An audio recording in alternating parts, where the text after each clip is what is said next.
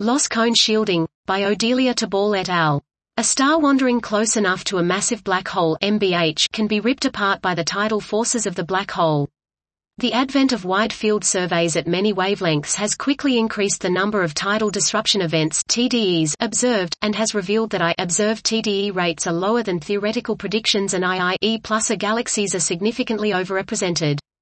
This overrepresentation further worsens the tension between observed and theoretically predicted TDEs for non-E plus A galaxies. Classical loss cone theory focuses on the cumulative effect of many weak scatterings.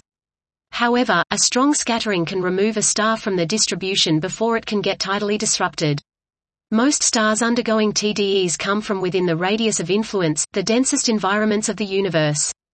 In such environments, close encounters rare elsewhere become non-negligible. We revise the standard loss cone theory to take into account classical two-body interactions as well as strong scattering, collisions, tidal captures, and study under which conditions close encounters can shield the loss cone.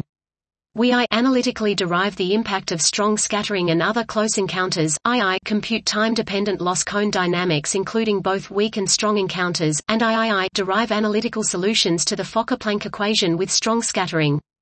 We find that ITDE rates can be reduced to up to an order of magnitude and II strong shielding preferentially reduces deeply plunging stars.